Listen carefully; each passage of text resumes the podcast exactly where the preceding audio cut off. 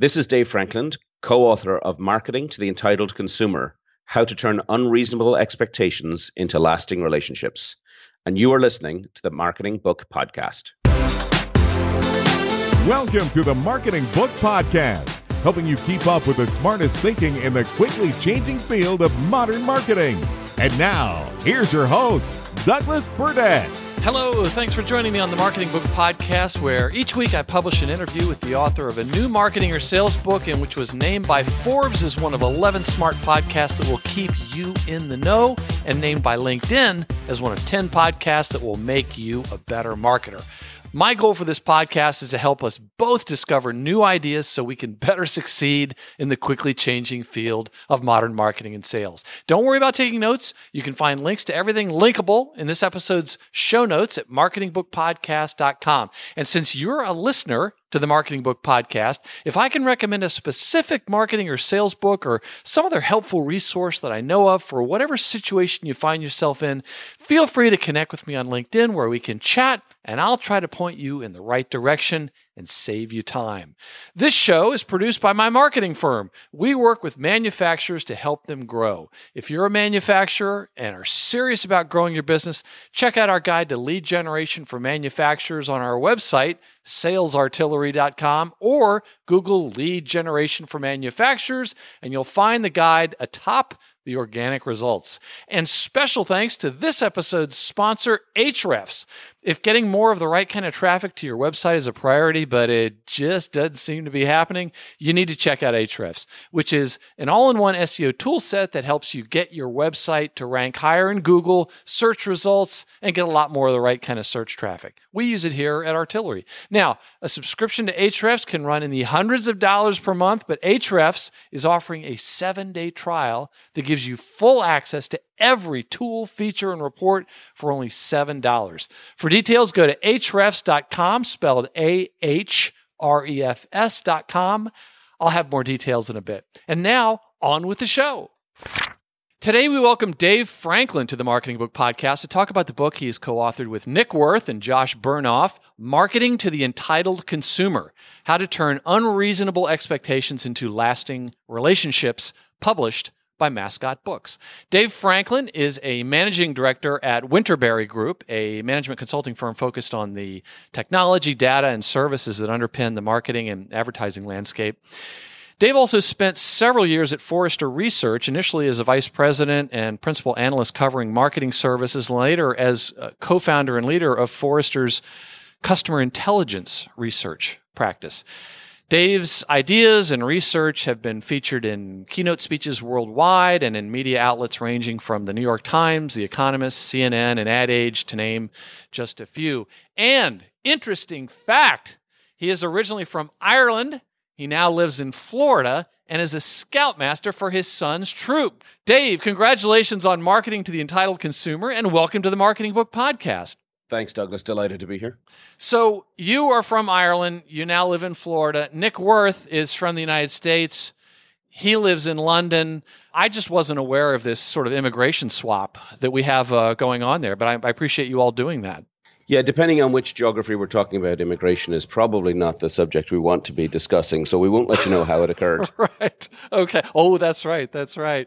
So as we're recording this, Hurricane Dorian is uh, out in the Atlantic and it's heading pretty much right for the street you live on. So, um, if this turns out to be your last interview, I am going to have to re record the beginning and say this was the last known recording of Dave Frankland before he went missing. Uh, or I could just interview Nick Worth and we could do the interview over again. So, you there know, you go. yeah, whatever, whatever works there. So, the question I had though in Florida is it true that it's required by law to have a plastic pink flamingo in your front yard? Uh, I don't believe so because we don't have one. Oh, okay. oh, maybe it's just like a, a tax break or something. We, like we that. went for the gator instead. okay. Okay. Great. Great. So your book has the the introduction is by Steve Young, the NFL Hall of Fame quarterback, played for the San Francisco 49ers. And uh, I guess you could say you had me at Steve Young because years ago, when I worked at Grey Advertising in New York City, I, at one point I was working on the Topps account, which and they make baseball cards and football cards and hockey and uh, NBA cards and all that sort of thing. And to introduce a new season of football cards, we hired Steve Young to be the spokesman. And I spent a day with him and, you know, we recorded the a couple of videos and I'm sure he thinks about me all the time. And, and he probably, he wonders, you know, what, whatever became of me. And my son had just been born. He was six months old and I got Steve to autograph a picture of him. And he wrote on there, uh, my son's name is Norwood. He wrote to Norwood, study hard.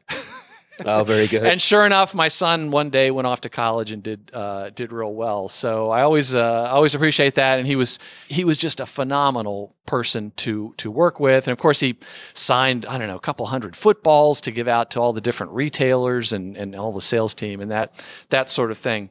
But what I wanted to do was share something from his introduction. And in the forward, he talks about the fact that in his NFL career, he threw 107 interceptions. mm-hmm. Believe it or not. And you know, it, 107, it's like Babe Ruth, the great baseball player. He was uh, apparent. I think he may be the have the record for the most strikeouts, but he was also one of the greatest hitters too. So keep right. that in mind. And he talked about how when you when you throw an interception, there's a lot of excuses as to well the sun was in my eye or, or whatever. right. and and then you go to the you know the, the other players were upset and then you'd go to the coach and the coach would be angry at you and you'd always have you'd always have an excuse. So he talks about that and he talked about how you know he just tried to own it. He didn't he didn't offer excuses. He just tried to figure out how not to throw more uh, interceptions. And he said now when there's a problem I try to identify it, take ownership, and figure out how to fix it. And if you're a marketer today, you're probably aware that you have a problem. You're throwing a lot of interceptions every day and every week, sending irrelevant offers, bombarding consumers with retargeting messages for items that they've already purchased, or sending competing messages and offers in different channels. And then he goes on to say, just like handling a wet ball or having the sun in your eyes, there are plenty of excuses you can point to. Data is scattered in places throughout your company, making it hard to get a complete view of an individual consumer. Your business is divided into separate units that communicate independently with customers, meaning they get all manner of competing messages, or your communication systems across email, text messages, your website aren't designed to integrate with each other. So it's hard to sync up your marketing efforts. But here's the problem as Dave and Nick show in marketing to the entitled consumer, today's consumers are like the best coaches. They're not interested in your excuses. and like the best coaches, if you don't improve, they'll replace you. They'll take their business elsewhere in a heartbeat if you can't deliver the kinds of experiences that they expect. So, explain what is meant by the entitled consumer. And if you could, talk a bit about this research that you all fielded for the book. Yeah, sure. So just on uh, Steve, real quick, I couldn't agree with you more. Probably one of the most uh, humble and gracious people I've worked with. Um, you would never know in this day and age. He he sort of jokes that uh, you know he's been more successful and had a longer career in business than he did in football, but everyone still knows him for what we would call American football, where I come from. Right and yet one of the smartest minds and one of the most intelligent partners you could have in business sort of thing so um, well you know i should add uh, because there's all this steve young trivia he had like a 3.6 finance degree in college 3.6 and a law out degree. of 4 and yeah. a law degree yeah. very analytical uh, guy but you know just that day that we uh, were working with him his whole attitude was and he didn't say this but you could tell his attitude was i want this to be the best videos I've ever done and that this mm-hmm. company has ever had. Yeah. Just incredible. And trust me, we dealt with other sports celebrities, and um, let's just say they weren't all like that. sure. Well, at some point over a glass of whiskey, we can uh, we can compare stories because I've got many many others. Yeah. Okay. Uh, to come back to your question though on entitled consumers, there's a few different ways to answer that. I'll give you a quick background on um, how we started using the term. And it actually started with Nick and I and a couple of other colleagues at dinner. And one of our other colleagues was actually complaining about Uber and specifically complaining about the icon on the screen that it isn't always where the car is in real life and can sometimes be as much as a block or two away. Oh, man. Right and we but the funny thing is we were all sitting around and and sort of agreeing and nodding and complaining and at one point somebody sort of said who the hell do we think we are right. um, you know if somebody had said five years ago take out your phone tap it about three times a car will show up you don't even have to speak to the driver they'll take you to exactly where you need to go when you get there you just say thank you and leave um, you don't have to take your your wallet out of your pocket or your your your anything out of your purse. Um, if you want your receipt to go straight to your expense reports, you can set that up. Um, however, just one quick thing: the you know the icon on the screen might not be exactly where the car is in real life, um, you probably would have grabbed it. And it sort of was this culmination of several conversations we were having. Um, we were speaking a lot about, um, Nick and I were having these conversations about just how hard, how much harder it is now than ever before to form sort of durable relationships with customers because of their expectations changing. They're, they're far more empowered because of technology, you know, all these different things you could see going on. And then we were doing a lot of research at the time into millennials and Gen Z, and that Uber conversation sort of was this light bulb where we looked at each other and it was kind of a hey it's not just millennials it's all of us. We're all entitled. And you know when i'm presenting on stage i'll sort of rip off the you know you're a redneck when by saying you know you're an entitled consumer when and you know, if you've ever complained about the speed of Wi-Fi on an airplane or gone somewhere to buy something because where you normally buy the delivery wasn't free or you know wondered why it's now taking so long when you're using a chip-based credit card to pay and it's taking an extra three or four seconds or you know whatever it might be. And the funny thing is all, all the people we interviewed for the book when we started to explain it they were like oh i've got one for you. It drives me nuts when i order from starbucks and they tell me it's going to take seven minutes and i get there and it's taking nine minutes. And you know all these things and it's kind of just it explains in sort of anecdotal terms how entitled we all are we took that and we sort of went out and we did research with uh, 7,000 consumers, 2,000 in the US and 1,000 each in uh, Western Europe, in France, Germany, Spain, Italy, and the UK. Uh, we did focus groups in four countries and we we interviewed about 80 or 90 people trying to get a handle on on these consumers and we basically boiled it down and there's a lot more detail in the book but i'll try to explain what is a a visual representation uh, in this audio medium, but we sort of broke it into two dimensions what we call hard entitlement. And that sort of manifests itself in people making demands. So think about people expecting control over how the company engages with them or demands things like we had questions in there on what happens when when you have poor service and these are people who expect to get compensated for poor service and then there was the second dimension is what we called soft entitlement and it's it's related but different. And this would be sort of it's a little more tr- of a trade-off expectation. So I'm willing to share data, for example, to get better service. Mm-hmm. Um, and and I know that companies have that, and therefore I expect them to understand my needs. I expect them to. I start to anticipate better service, but know that I can't get that unless I've given something for it. And so we sort of divided up the population into four segments. If you think of those two dimensions on a, on uh, an XY axis, you know you can take uh, you know consulting, you know, classic two by two. You can't help it. Yes, and and by marketing book law, you are required to have a two by two, matrix. Two, right? Yes. So, so that's the a, first thing I check when a book shows up here. right. So we called we called the bottom left quadrant. Now that we're talking two by twos, uh, indifference. So these are folks that show limited, hard, or soft entitlement. Uh-huh. And then if they only show hard entitlement, we call them demanders. If they only show soft entitlement, we call them anticipators. And those that show both, we called fully entitled. And just looking at the US, and again, the book breaks this down in much more detail, but in the US, we, we found about 68% of consumers are entitled in some shape or form, so one of those three, and 28% are fully entitled. One quick other thing I'd sort of point out on that that was surprising and interesting, you know, as we geeked out in the data, the segments didn't map to traditional customer segmentation. So we expected there to be pretty high correlation to age, as it relate, you know, I, I, sort of mentioned that. Right. Like Dave Frankland, you're just talking about young uh, millennials, right? Exactly. That's that's what we expected. We were guilty, you know, guilty of assuming the same. But uh-huh. we looked at a across age, income, rural versus uh, urban dwellers, gender, education, and it didn't matter. You know, we're nearly all entitled, other than those sort of indifference, which again cut across. And there's differences by country, but nothing that was miles away in one place or another. You know, you might have more of one type in one country than another, but the general percentages worked out. And so we sort of did a bit of a like, let's stop and think this through when we were, you know, whatever, about a third of the way in, into the book and the data came back and we were sort of, huh, that's surprising. And one of the things that ultimately, you know, we ultimately turned around and say in the book is if if you can't tell through those traditional methods who is entitled, our recommendation is that you have to treat, treat everybody as entitled, mm-hmm. and and that means you've got to sort of really rethink how you're approaching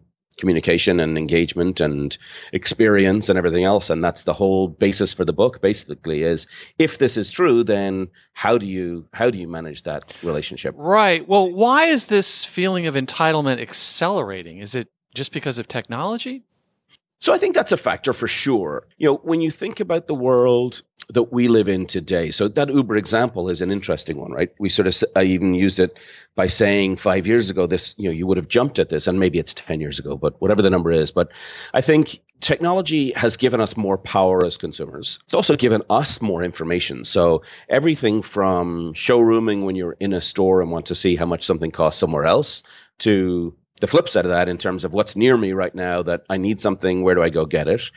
The other part of technology is the sort of the fact that we're living these very filtered and curated lives, right? So we decide what we see, what we read, what we hear, and everything is on our terms. We're more and more used to that. When you think about the kind of app economy, how all of these things, I use the Uber example of the receipt appearing in your expense report. You know, there's this convenience that we start to expect. And then I think the other part of this, though, is there's a, a change in buying behavior too. So, you know, we talk about the subscription economy, and, you know, that requires a heavier commitment to an ongoing relationship.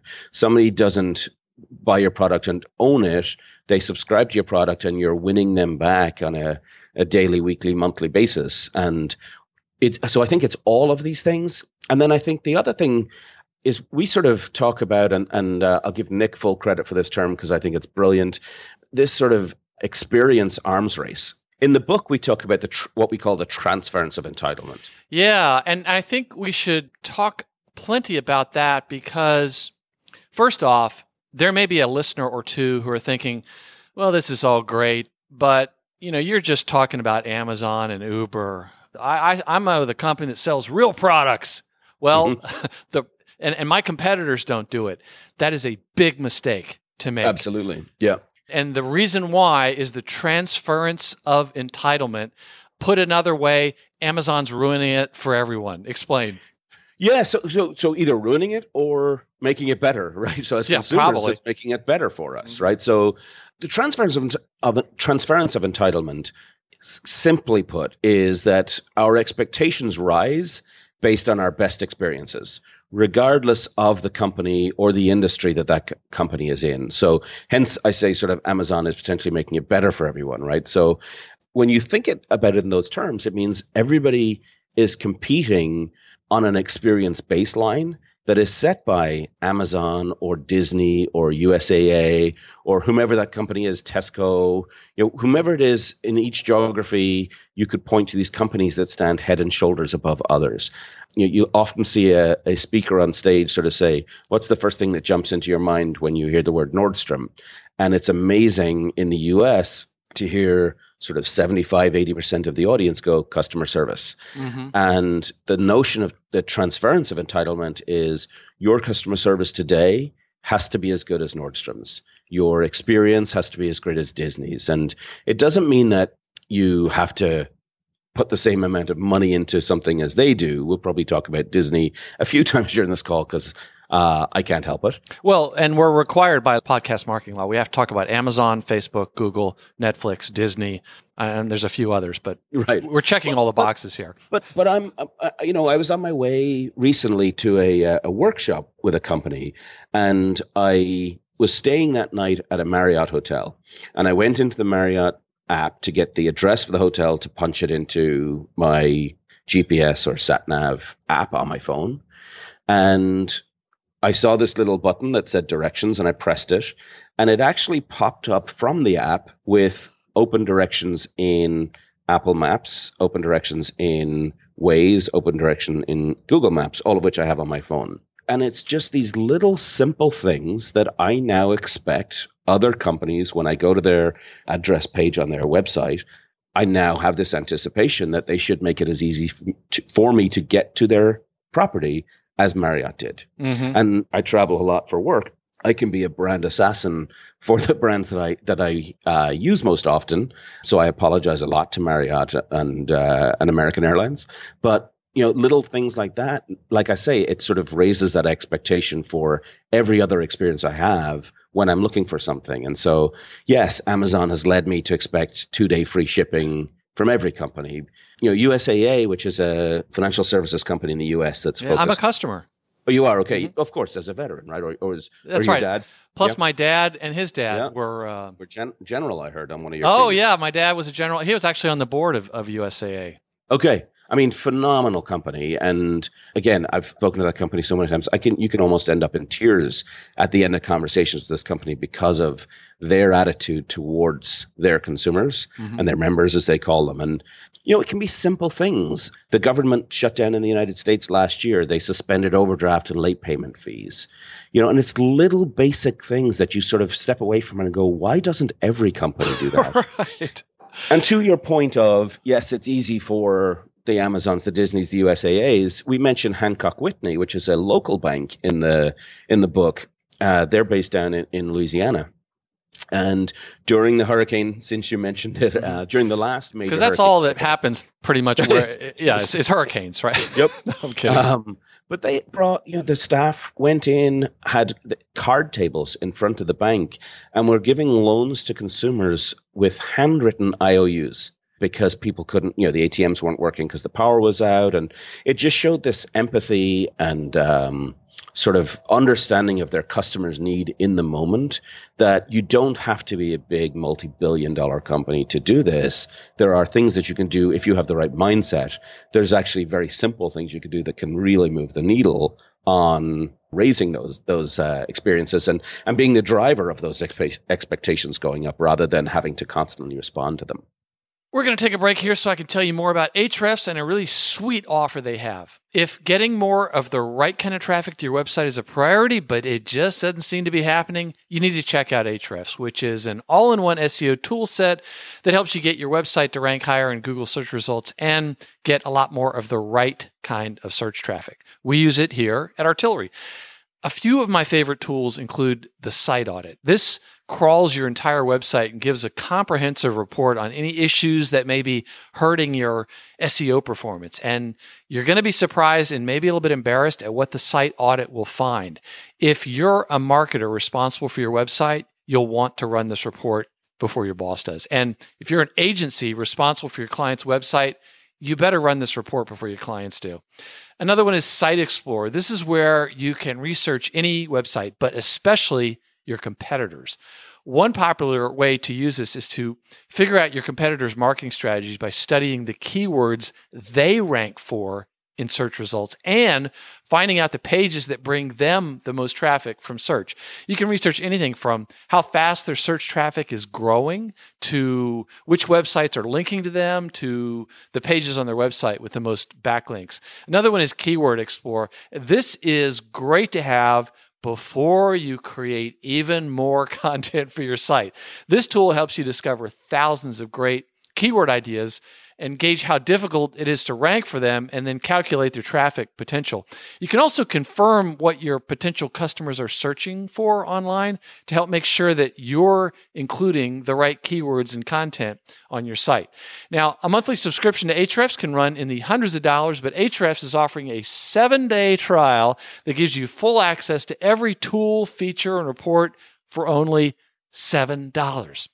So, even if you don't end up subscribing, the reports that you can run are a phenomenal value. Seriously.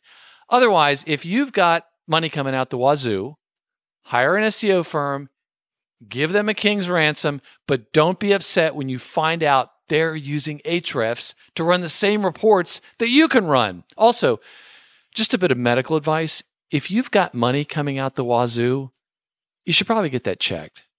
Now, are there other all in one SEO tools? Sure, there are, and they're good. But in this episode's show notes at marketingbookpodcast.com, there's a link to an article about the nine most important features that Ahrefs has that no other SEO tool does. Check that out.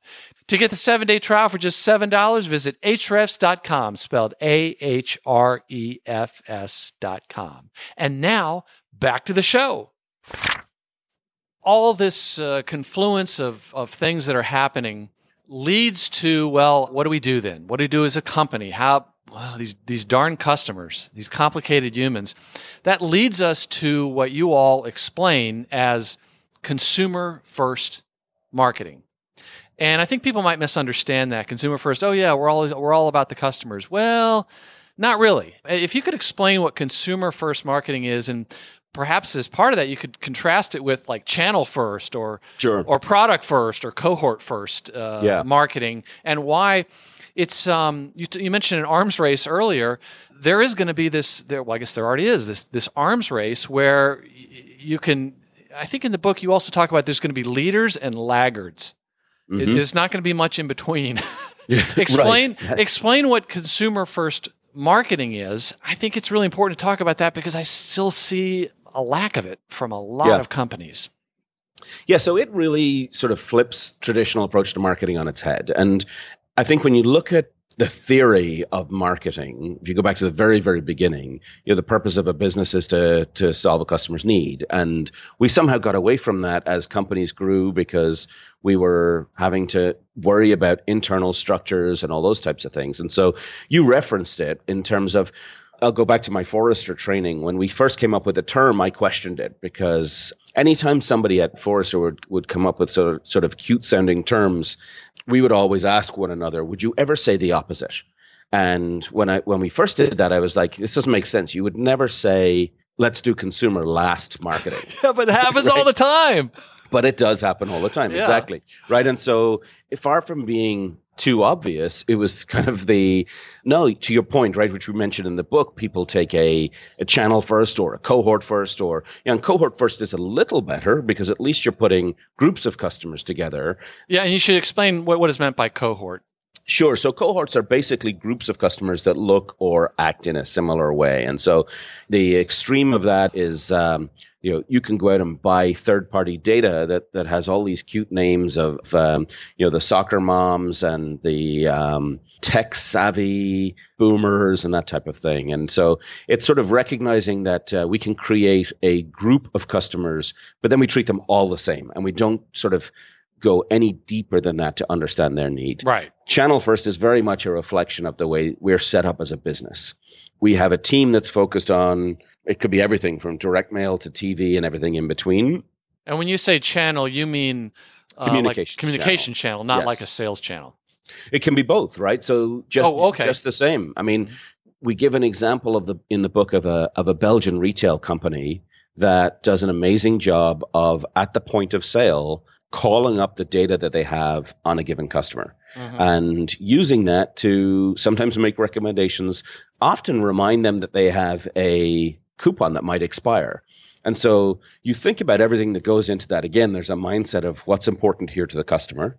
There's the ability in near real time to realize who somebody is and understand what we know about them, and then to tell them something that may be valuable, not to me, the company, but to them, the consumer. And mm-hmm. by, by extension, it's going to be valuable to me, the company. Right. Now, you write that marketers are skeptical when you start describing consumer first marketing. Why is that? I think some of it is, I think it's twofold. I think some of it is, again, it's a, a term that there can be some automatic listening that goes into it and nobody to the to our point would claim to not put the customer first i think the other side though is that this isn't an entirely new concept, right? So we interviewed Don Peppers for the book, mm-hmm. um, and you know Don and Martha wrote about this 25 years ago to mm-hmm. some extent in the the one to one future, and so I think in some respects they were probably so far ahead of their time that there weren't the tools and technology to capture those signals and bring all of this to life. Whereas today, as we talked about, consumers are giving us these implicit and explicit signals of what they want, when they want it. You know, they'll they'll tell us really clearly what they don't want and and punish us if we don't react quickly enough. And so, you know that's where we sort of feel like this isn't a, a, theory anymore. This is this is a requirement for survival. And anticipate the companies that don't make the shift will be those laggards you mentioned that just get left behind. Yeah. So i want to quote another part from the book here. You say consumer first marketing is hard but getting started with it isn't and then you write consumer first marketing is a philosophy that says you'll reach out to people based on what you know about them personally in their situation, not just what you happen to need to sell at the moment. And while it's hard to fully embrace, it's not that hard to get started down this path. Well, whoa, what do you do then? Yeah. So there's a, there's a lot you can do, right? So we break down five major areas that you should look at. Um, so it starts with understanding the customer, and so that requires an understanding of what data you have in whatever form that is. But it's it's very hard to to be consumer first if you don't understand that individual. Then there's all of those engagement touch points again whether that's a human touch point in at a point of sale at a branch whatever it might be um, it could be on the phone or it can be a technology whether that's your website when somebody comes to visit or an app or your outbound communication channels. And so thinking about all of those different aspects of engagement with a customer. And we sort of describe that data and sort of omni-channel engagement as sort of a yin and yang of, of relationship. The better you understand the customer, the better you can engage. Each time you engage is an opportunity to learn more. And so that they sort of feed each other. And then the sort of major things that anyone can start tomorrow are things like understanding relevance. So yes, that depends on an understanding of your customer, but starting to think about how can we mo- be more relevant to each individual customer. There's the notion of value I referenced earlier. So starting to think about what's actually valuable to my customer, and not just how do I extract value from my customer. Oh, that would require thinking about the customer, though. Correct. Correct. And well, then, we won't have any of that. and then the the, uh, the, fifth element to that is what we referred to just so so we could have all uh, all ours uh, was respectful empathy and the the notion I think that Hancock Whitney example I gave is a great example of um, sort of being empathetic to the customer's situation in the moment. And so that's sort of how we think about if you want to tackle consumer first marketing, you can start with any of these things and you can and we would say should build all of them over time but there's no reason to you know you don't have to build the entire thing before you can start to deliver value. And then we do i'll just mention real quick we do have a maturity sort of approach in the book where we sort of talk about what are those what are the ingredients across those five dimensions you need to get right and and how do you measure how do you build. So we tried to make this book as we, we again this is one of these things that philosophically we talked about that we wanted this to be both a strategy book but also um, have a very practical application. So while it's not a how to the the last couple of chapters really do dig into how do you bring this to life and how do you uh, you know what are the steps to put in place to you get there. You really can get started. There's some very specific uh, matrices at the end and specific questions to get started. You even talk about how to get buy-in for the organization, and we're not going to be able to talk about you know all of that, but there were a there were a couple other concepts that I really wanted to talk about because it's going to be helpful for the listener, but also as they try to evangelize in their organizations to become more customer oriented. I get connections from listeners on the on LinkedIn. I'm always I enjoy speaking with them on LinkedIn, and uh, but occasionally I get spammed by somebody who's just spamming away, uh, just mm-hmm. trying to you know, and they're selling things that I don't know that I would ever in my life buy, but. At any rate, what I've started doing now is just to have some fun. So I made a, a meme that has a picture of Gordon Ramsay from he's that British chef that sure. has the reality TV shows and he's got a real temper. And on the meme, it has a picture of him screaming and it says, "Is this spam? Because it smells like spam to me." and I send it. I, I, that's what I respond with. And if you want to see it, if any listeners want to see it, just spam me. anyway, I think about that when you explain this concept that I'd heard of but didn't I didn't know much about. It's called the tragedy of the commons. Mm. Explain the tragedy of the commons and how that applies to marketing in the worst way. And it, there's also real risks that marketers are taking uh, as it relates to the tragedy of the commons. Yeah, so it's a really interesting concept, right? And it, it's it's been around for for many years. We did we did not invent this concept. Just mm-hmm. to be super clear, it's been around for quite a while. And and the idea well, like hundreds is, of years, I would think. Correct. Yeah. And and it was uh, actually no, sorry, it was in the I think it was in the 1960s. It was a um, a biologist who came up with this concept. Oh, and because it talked about uh, people grazing sheep on the commons. Correct. Okay, that's why I thought it was very old. Okay. Yeah, so so commons were right. So you think back to the Boston Common, and in in the UK there are hundreds of places named after commons. And the idea here is that that land was owned by the village. It was common to everybody. That's where the name came from. And as a result, everybody could graze cattle, sheep, whatever it is, on the common. And that works as long as everybody is respectful that if you overgraze, everybody loses out. And so for each individual person that lives on the common, for each one of those to add a single sheep, we'll stick with sheep, really doesn't impact the common too much. But if everybody chooses to do that, quickly you're going to overgraze and everybody will lose out. And so that can manifest itself in different ways. So when you think about spam, typically it's not everybody it's and it's usually not the good actors that are filling your inbox mm-hmm. it's the bad actors filling an inbox but they end up sort of d- destroying or overgrazing the common such that then we become increasingly sensitive to it and we're willing to put time in to make a meme to send to people to say stop sending me this right? Right. Um, well and actually th- there was a guy this is what also brought it to mind is i sent it back and the guy laughed and said i'll leave you alone. But i send out thousands of these through a bot and i'm able to get one or two customers a month from it Oh, that's funny. That's great. so, I mean, he was really honest about it, but it that's why when I read about the tragedy of the commons, I thought, yeah, that's that's such a great explanation of yeah. how or as Gary Vaynerchuk would say, marketers ruin everything. Yes, yeah. So what happens is they make it very challenging. It makes people very uh, active in wanting to avoid these messages, like me making a meme. Talk a bit though about how I mean you call this messaging overload or over marketing.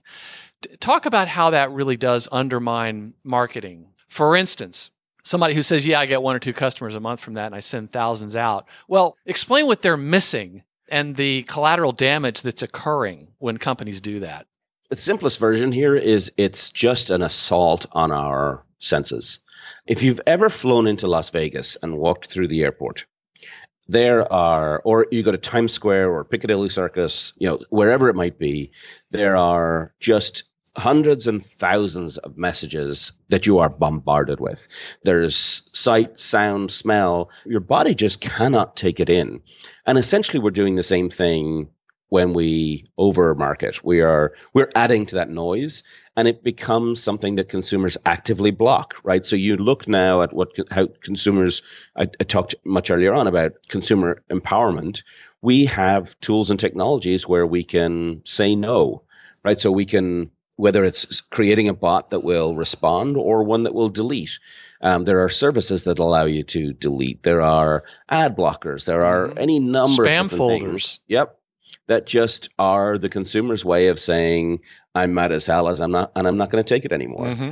And so we see it all the time, and and it's been really interesting. We've been doing quite a lot of work recently with companies in the UK who are you know, since they're still part of Europe, uh, for now at least. They uh, oh, careful! You know, we don't want to talk about politics here. introduced introduced GDPR last year, mm-hmm. and in the U.S., uh, everyone is is preparing for Nevada and California privacy laws. And just mentioning the UK real quick, talked to a lot of companies that stopped marketing for a period of time invested in really cleansing their customer databases and, and quote unquote list and in some cases cut back on their list and and who, whom they were communicating to by 75%.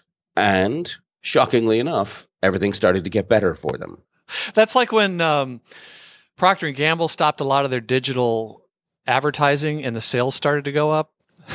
it just mm. reminds me of that. It was a couple yep. years ago. But if, if you reach the right people in the right way when they want to be communicated with with the right message, you know, that's what we're referring to as consumer first marketing, and, and it, it matters. It makes a difference as people respond and come back and spend. Right. And remarkably, you urge marketers in your book to send fewer marketing mm-hmm. messages. And there is a very interesting continuum that you all offer in the book, and it's in there a few times. And it's like at one end of the continuum is your friend. Mm-hmm. And at the other extreme is what you call a loudmouth boor. Mm-hmm. I love it. I'm stealing it. I'm sorry. You're welcome. I'll tell everyone where I got it from. But it's like you talk about how, well, would, would I do this to a friend? Or, or would a friend do this to me? Or would a loudmouth boor do that? Yeah. And of course, you know, there's a lot of marketers out there saying, yeah, I know we're doing it and I'm being told to do that. But you write that marketing is not necessarily the enemy of a good customer experience. And you talked about the customer experience arms race earlier. But unless marketing is carefully managed, it can be the enemy of good customer experience. Can you give some some more examples of that? Um, I touched on a few of them when I mentioned uh, what Steve Young had said. Yeah, I mean, to to a certain extent, I would sort of say the example that you just referenced, the boor versus the friend. Let me play that out, and I think we'll bring it to life through that. So the idea here is that you go to a party, you meet this person, we've all done it, and all they want to do is talk about themselves, or you know, enough about me. What do you think of me? Kind of attitude. right. um, and when you do, when they do learn something about you, it bounces off them. They don't hear it. They don't care. Or they relate how they, they whatever you tell them, they relate it back to themselves. Yeah.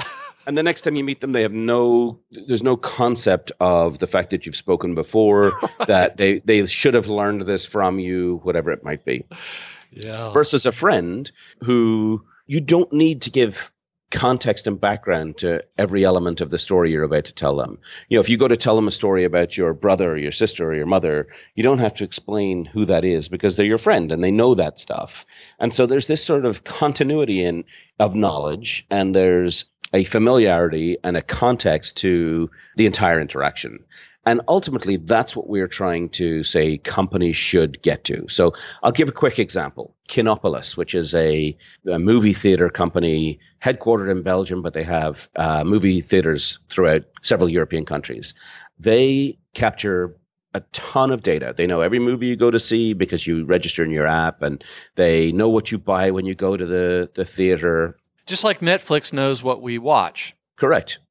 So Kinepolis also goes and asks you questions. Not every time they interact with you, but a couple of times a year they'll come and, and you're again going back to that sort of anticipators. I'm very actively responding to your request for information from me. Now, what are you going to do about it? And you know, what was really interesting, Stefan Klaas, who runs their CRM program, told us uh, this story that there's about seven percent of their total database that they email in any given email. Yes, that was very interesting. And what that says is, I know you, you're my friend. I understand that this is going to be relevant to you, and therefore I'm going to speak to you about it in a way that makes sense to you. Versus, I'm a loudmouth boor I'm going to send this email to 93% of my file. And, you know, if you're not into romantic comedies or horror movies or whatever it might, you know, whatever other genre it is that, that I'm sending this email out about, if that's not your cup of tea and I, if I don't care that I have the information that you've never seen this type of movie before, I'm going to send it to you anyway. That's the loudmouth boor. That's the person at the party who just wants to talk about themselves. Mm-hmm. And so mm-hmm. that's what that analogy. And as you said, we sort of deliberately sort of brought that back into the into the the story at several points because it just emphasizes all of these other elements that we're sort of trying to highlight and and and trying to make it as approachable as possible that everybody has those friends and everybody has met those you know ugly folks at the parties that they never want to bump into again. Yeah and also i think there are a lot of companies that are of course we're all humans are all very self-oriented and companies are too. And there are a lot of them have short-term financial goals but there are there's a pressure of just get it out there you know get mm-hmm. uh, make some noise uh, get out there. And you know someone might come back to them and say well boss look it, are we behaving like a friend or a loudmouth boor mm-hmm. and they may think that's all right it's all right well no it's not all right because yeah. you are um, going to be remembered uh, as someone that they really don't like Yes. And uh, they're going to unsubscribe and they're not going to want to do uh, business with you if they've had a bad experience. So it's uh, they're really shooting themselves uh, in the foot to a bit. So I want to go back to maybe the doubting Thomases out there because we've, we've you've talked about how it's actually kind of easy. It's not that difficult to get started with this consumer first uh, marketing. But I can imagine there's folks who's saying, "Well, I need a lot of data. I need all the data." and uh, I can't do it without all the data. Well, hold on. You write that marketers do not need a single, fully integrated set of customer data to deliver on consumer first marketing. How can that be? I mean, uh, talk about that and, and please, if possible, disabuse folks of thinking I have to have perfect data in order to take the first step. Sure. So, a couple of things I'd sort of say on that to those doubting Thomases, right? In the last week or so, we've seen the Business Roundtable issue a statement on the quote unquote purpose of a corporation, where the whole notion of shareholder value has not gone away, but it's now we're now talking about stakeholder value. And they talked about employees, they talked about suppliers, they talked about environment, they talked about customers. And so, you know, this has made its way up to the boardroom of the biggest companies on the planet as something that is a significant shift. And I think I'm both cynical and hopeful that that is real. You know, I think if that statement is the end, it's a failure. If that statement is the beginning, it's a huge, huge success. The next thing I would sort of say is from a personalization point of view, you know, Boston Consulting Group predicts that predicts a revenue shift of 800 billion dollars to the one in six companies that are investing to set themselves apart in this experience arms race. Um, so they are predicting a significant economic change in ownership of economic value by focusing on customer experience and personalization and context and all those other things. So it's easy to be to, to sort of dismiss. I think that when we talk about what's required to get there, one of the key things we talk about is measurement. And the reason for that is you can't sort of stand up and say, we should do this for the good of the world. You have to stand up and say, we should do this for the good of the business and it benefits the world. And so those consumer first metrics, satisfaction and retention and advocacy are critical, but so is customer value. So is assessing the impact of this on the business overall. And that's how you get that organizational buy in. And that's how you can start to sort of drive adaptation and optimization inside the organization. Mm. So, in our remaining time, I, I, wanted to ask about one other concept in the book that sort of surprised me, and that had to do with customer journeys. Can you talk about this consumer first approach to marketing and what the problem is that marketers have or are committing as it relates to what they think the customer journey is? Yeah, and there's a couple of things here. I think customer journeys are have become sort of very trendy and there's hundreds of conference rooms all over the world where people are sticking post-its on the wall to understand or to to, to sort of define the customer journey well and that's not a bad thing not at all please mm-hmm. yeah i don't mean to, to to say that at all yeah um i uh, my favorite example of this is actually emirates airlines whom we had as a as a keynote speaker several years ago. They were actually featured in former colleagues of mine book called Outside In, which is all about customer experience. Mm-hmm. And Emirates built a I think it was a hundred foot by thirty foot walk on customer journey. And the reason for that was they have employees that speak more than 100 languages. And, and this was a way to sort of for everyone to, to, to follow the journey, but quite, quite literally put yourself in your customer's shoes and follow that journey. Now, they looked at things like where are the stress points in someone's journey? From the moment someone decides they're going to travel till they come home, where are the stress points? And they, they went to the extreme of having people wear a heart rate monitor and looking at the biometric response to travel. And what was really interesting was the security desk and oh what was the other? I think waiting on bags or something. Two things that they themselves had no control over were the two areas that you saw a significant spike in in sort of heart rate and discomfort with the with the entire process sort of thing. But the point here is that they went to this effort as many companies do to understand the journey. Where we sort of feel it falls down a little is then it goes back to sort of the cohort marketing because most companies that invest in customer experience, and I even asked the gentleman on stage uh, this question from Emirates, sort of, you know, so you know which cohort I fit into, but how do you know me and what's different about me and what I want in the moment? And he sort of said, well, that's the next step. And they may be there today because it was several years ago that I interacted with them. But the point here is that customer journey and understanding it is really important. Understanding those friction points in relationship is critical but then recognizing that behind that there is also there are individuals and not just cohorts that are following this this journey that you also have no control over. So that's the second element. That I think a lot of companies who build this then assume that they get to decide where the consumer is in the journey and they get to try to move the consumer from one stage in that journey to the next stage in the journey. And we have no control. The consumers are in control. Mm-hmm. I mentioned Disney earlier. They don't have a CRM team, they have a CMR team, and it's a customer managed relationship team. And their whole point is that the customer manages the relationship and we have to adapt to that. And so, mm. you know, they have a mission that's know me and be relevant. And they, their goal is to understand the consumer at any given point of time to know what to do next. Mm. And so when you start to take that mindset everything changes. We go back to that. So the, that's a classic consumer first approach. And they, they excel, frankly, at this. And it shows in so many ways, big and small, inside that organization.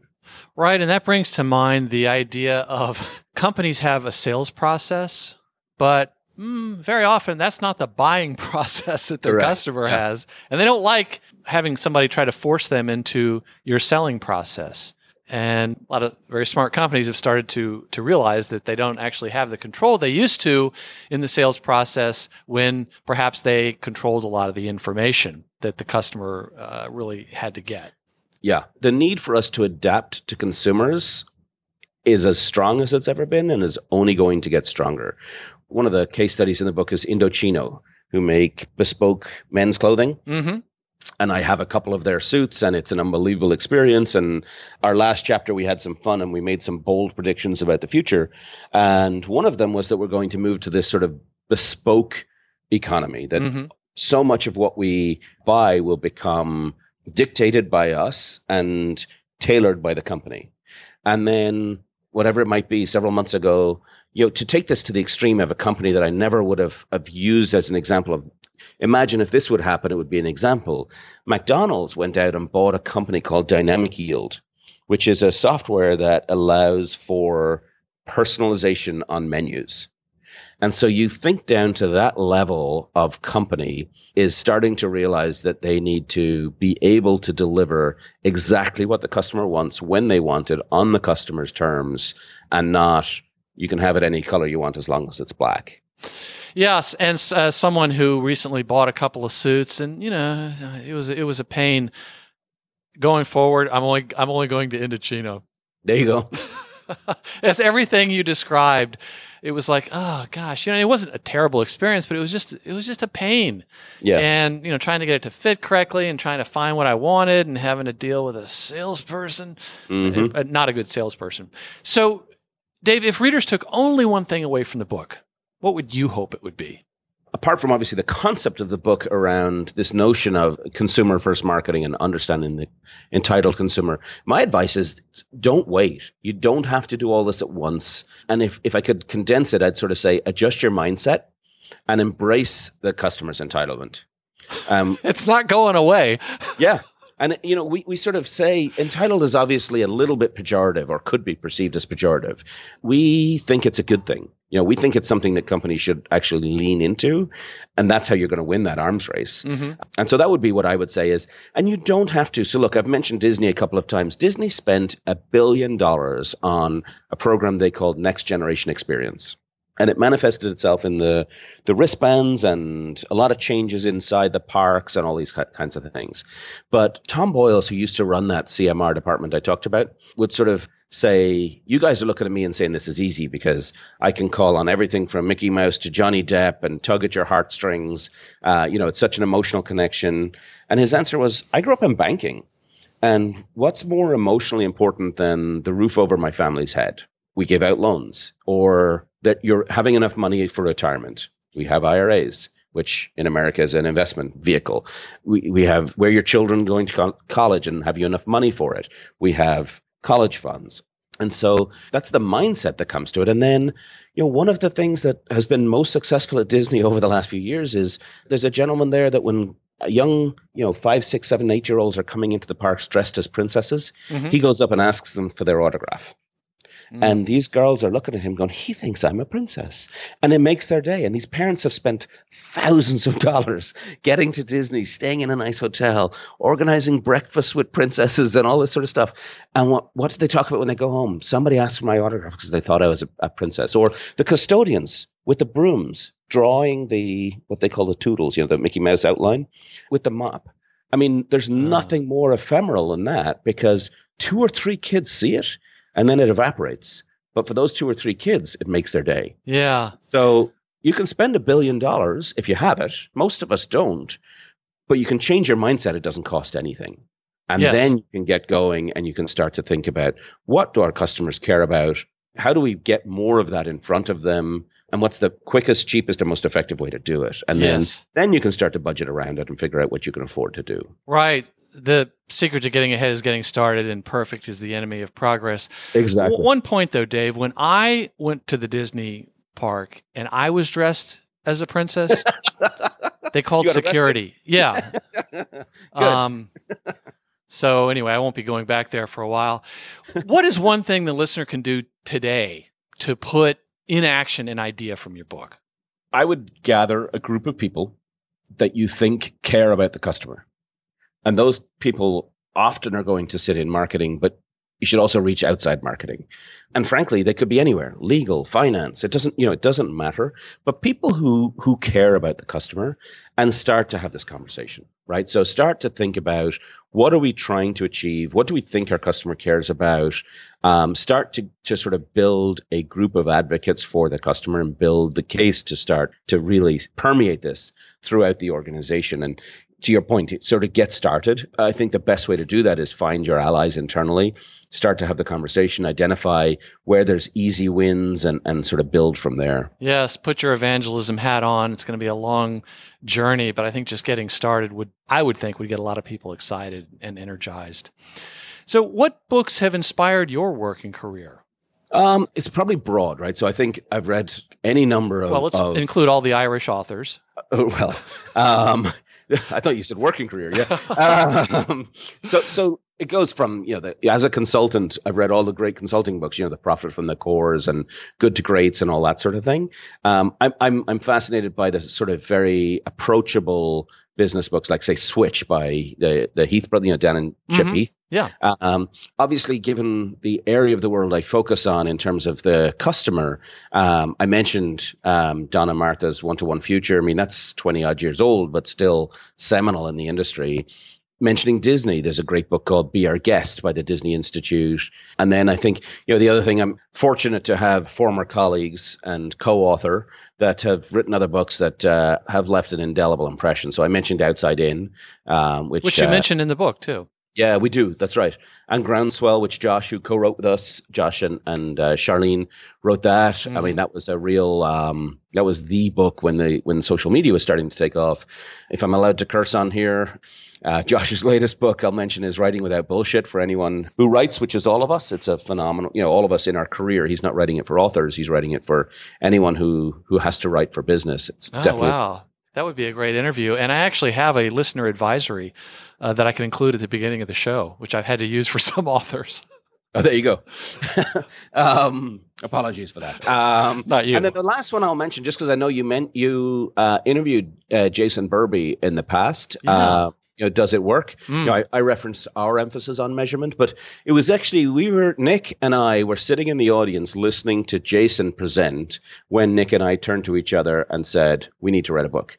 So, like I said earlier, we had been having this ongoing conversation, and it was listening to Jason, who had distilled this great group of things that he had done over the years into these, you know, these 10 or 12 things that every company should do. That Nick and I looked at each other and said, we need to just stop talking about this and, and write the book. So that that's what led to it. Well, I'm glad you did. So We'll include a link to Jason's interview on the Marketing Book Podcast and uh, at your show's episode show notes at marketingbookpodcast.com. And we'll include links to all the books you've mentioned and to your uh, websites and your social. And uh, the listener, if they're listening on uh, uh whatever their favorite podcast app is, they can just click into this episode and click on the show notes link. And uh, we'll include your LinkedIn profile so that folks can reach out to you and not spam you, but thank you for uh, being on the Marketing Book podcast. The name of the book is Marketing to the Entitled Consumer How to Turn Unreasonable Expectations into Lasting Relationships. The authors are Dave Frankland, Nick Worth, and Josh Bernoff. Dave, thank you very much for joining us on the Marketing Book podcast. My absolute pleasure. Thanks for having me. And that closes the book on episode 245 of the Marketing Book Podcast. For more, check out this episode's show notes at marketingbookpodcast.com. And if I can recommend a specific marketing or sales book or other helpful resource for whatever situation you find yourself in, feel free to connect with me on LinkedIn where we can chat and I'll try to point you in the right direction. My name again is Douglas Burdett. Special thanks to our sponsor, Ahrefs. To start getting more of the right kind of traffic to your website, start your seven day trial for just $7 by visiting ahrefs.com, spelled A H R E F S.com. And please join us next time as we welcome William Ammerman to the Marketing Book Podcast to talk about his new book, The Invisible Brand Marketing in the Age of Automation, Big Data, and Machine Learning. Thanks again for listening to the Marketing Book Podcast. This episode was produced by Amanda Harrison.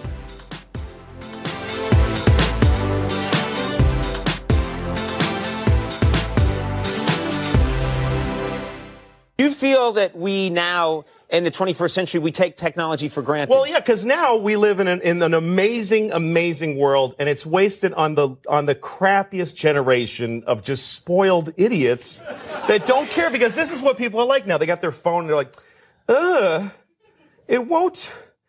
Give it a second. Give it's going to space.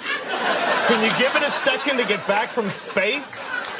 Is the speed of light too slow for you? Yeah. Yeah.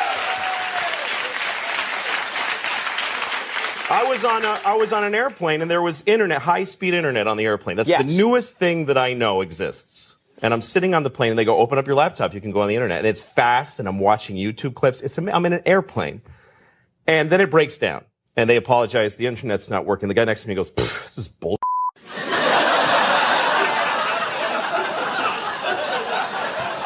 Like how quickly the world owes him something. Yes. He knew existed only 10 seconds ago. Right. Right. And on planes,